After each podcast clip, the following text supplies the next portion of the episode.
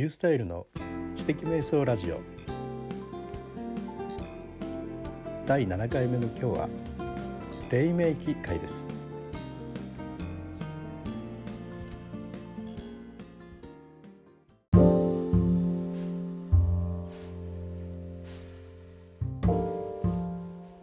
はい始まりました。黎明期。黎明期っていうのはですねえー、大体インターネット前夜からですね、えー、2000年初頭の頃にかけての、えー、ことで私のブログの中で、えー、言っていることなんですよね。えー、その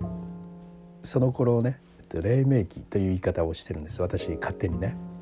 でその頃のことをまああのいろんなその頃にねあのイノベーティブな出来事がねあったわけですね。80年代から2000年にかけての20年間っていうのはね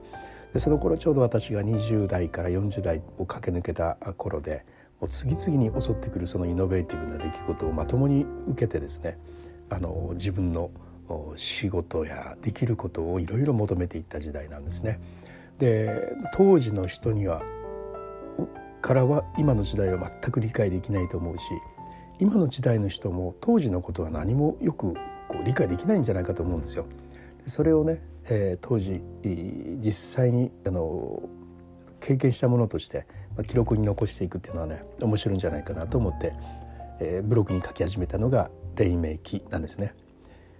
えー、っとねどういうことを言うかというとですねまああの大体私が20代だったのがね80年代の初頭なんです。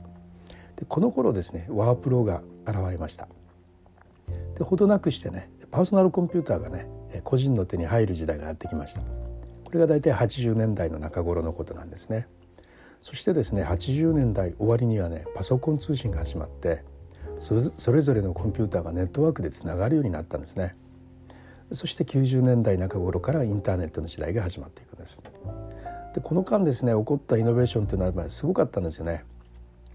であのそれ以外にもねカセットウォークマン全盛の時代からね MD とか MP3 プレイヤーとかそれから iPod アップルウォッチエアポッツなどねモバイルオーディオ関連の変遷がありました。またビデオカメラにしてもね VHS の肩掛け式のビデオカメラがあったんですよ。でそれからいつの間にか8ミリビデオということでそれからのパスポートサイズって手のひらサイズになるようなねビデオになりそれからあさらに今度はカラーファインダーですね。カラー液晶のファインダーカラーで見れるようになった。でその後デジタルビデオが出てそしてハイビジョンカメラが出てそして今 4K カメラというのねでスマホでそれが撮れちゃうというような、まあ、とんでもないビデオの進化の歴史がこの20年間にあるわけですね。デジカメもですね、えー、1995年ぐらいにね、えー、35万画素ですよ当時そのようなあのものが出てきてそれから一気に100万画素200万画素300万画素っていうようにねもう1年単位で100万画素ぐらい増えていくんじゃないかというようなね時代を経てそしてもう一眼とかねミラーレス高級コンデジフルサイズミラーレス一眼とかねそういうような進化が起こってきてもう美しい画像はスマホで撮るの当たり前みたいなねそういう時代になってきていましたね。あと外部記録媒体のね進化もすごいですね。えー、フロッピーって言ってねよく今出てきますよね。フロッピーとか今の若い人知らないんじゃないとかね、えー、フロッピーそれからハードディスク。から MO MO も知らないですよねきっとね。光磁気ディスクですね。それから USB メモリから SD カード。それからもう現在クラウドでねもうとうとう目に見えない世界の話になってきてしまっています。まあ、あの1980年代の人間にはですねもうたった30年後の今の時代のテクノロジーっていうのはねあの想像すらできないですね。でもそんな次々に起こるイノベーションとともに生きてきた私たち人間はですね、まあ、実際に目の当たりにしたそんなさまざまなね驚愕ですね感動興奮でそれをね私はこう知的め、えー、知的生活ネットワークというブログでたくさん記事にしてきたんですね。で私たちのね頭はもう次々とねアップデートしないともういけないかったんですよもうアップデートを余儀なくされたんですよね。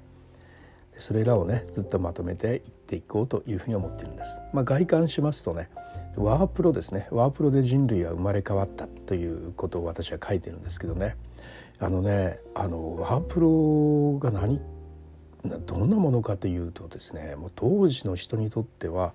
もう何て言うんですかね入力することと印刷することとのタイミングがずらすことができるというそういう価値です。あの昔はその書いた時がアウトプットの時間じゃないですか。ね、鉛筆で書いたらそれがそのままアウトプットもう書くこととアウトプットうんと入力とアウトプットですねそれが同時だったんですよね。ところがワープロの登場で家で入力だけしておいて仕事場でそれを印刷するというそのようなですね時間差タイムシフトが可能になったというそういうようなねあのことがまずあるんですね。まあちょっと思ったこともないでしょ？聞いておられる方。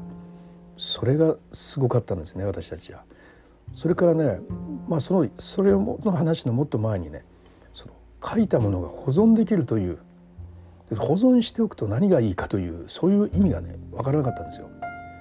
つまりね保存をしておくとそれを呼び出して今度は別のものに編集して別のものを生み出せるというこのことの概念が理解できなかったんですよ最初の頃は。あの要は書いたらそれで終わりなんですよ昔はね鉛筆で書いて終わり違ったら今度消しゴムで消さなきゃいけないんですよ。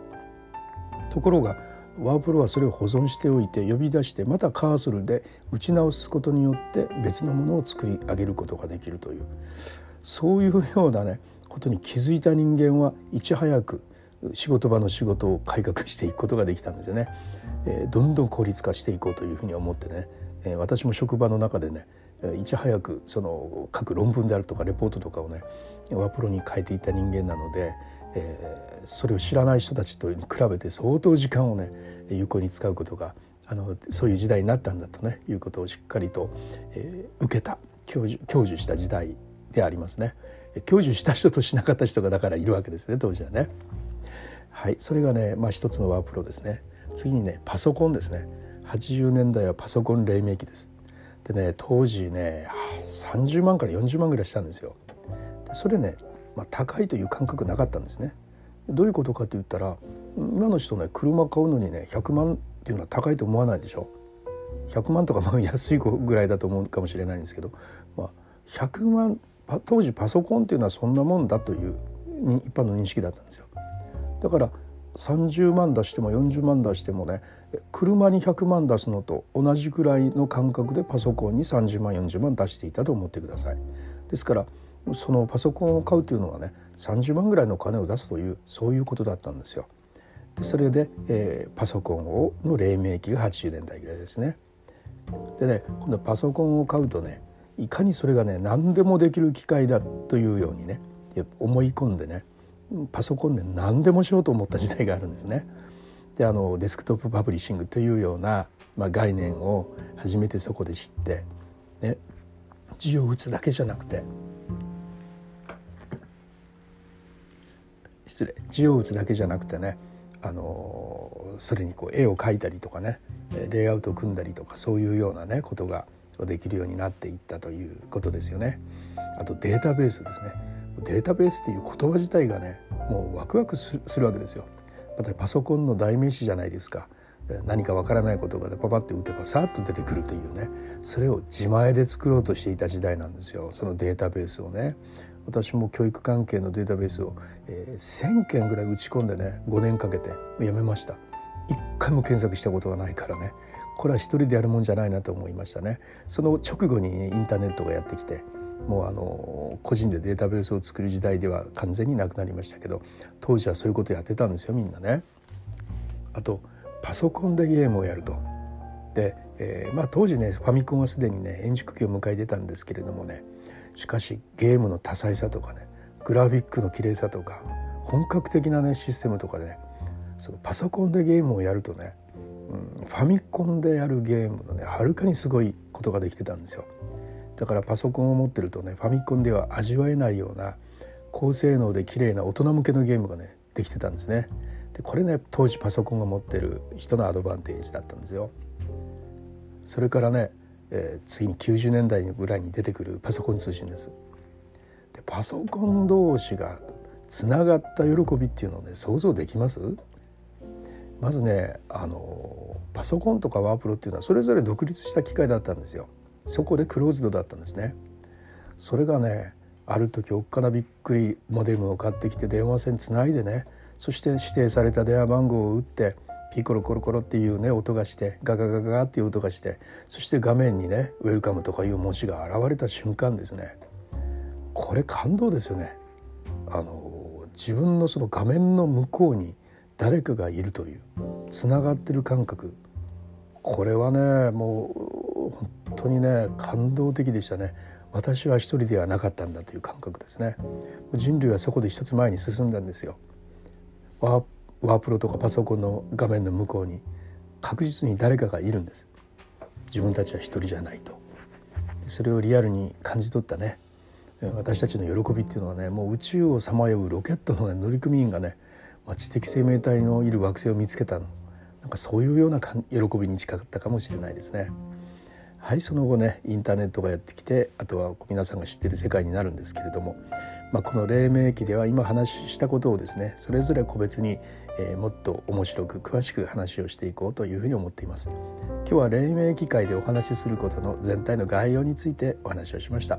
お付き合いいただいてありがとうございました。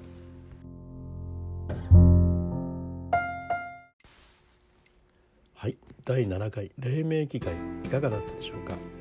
まあ、昭和の時代に生きた人間の驚きとか喜びとかねそういうものについて、えー、お話をしていこうかなというふうに思っています。まあ私たちぐらいの60近い人間